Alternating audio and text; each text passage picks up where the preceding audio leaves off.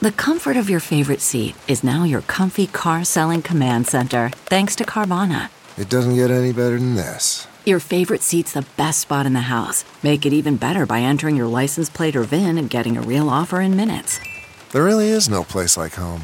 And speaking of home, Carvana will pick up your car from yours after you finalize your offer.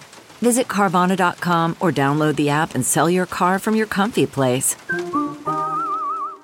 Good morning. I'm Blair Lede at Fox 2 with your St. Louis news, driven by Bomarito Automotive Group. Happening today, the man charged with fatally stabbing well known Metro East attorney Randy Gori is set to go on trial.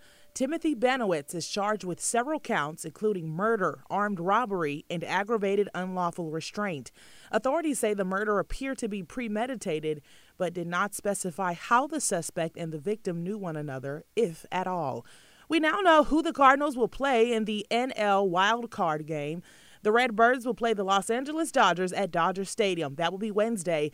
Fans had to wait until all of Sunday night's games finished in an effort to boost vaccinations in the Metro East. St. Clair County reopening its mass vaccination site at the Belle-Clair Fairgrounds.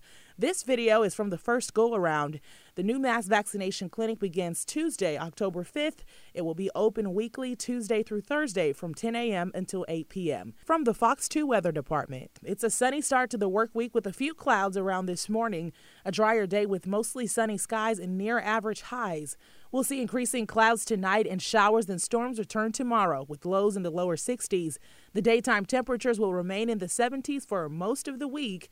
The wet weather will continue through Wednesday. Drier later in the week. Temperatures next weekend back in the 80s with partly cloudy skies and overnight lows in the mid 60s.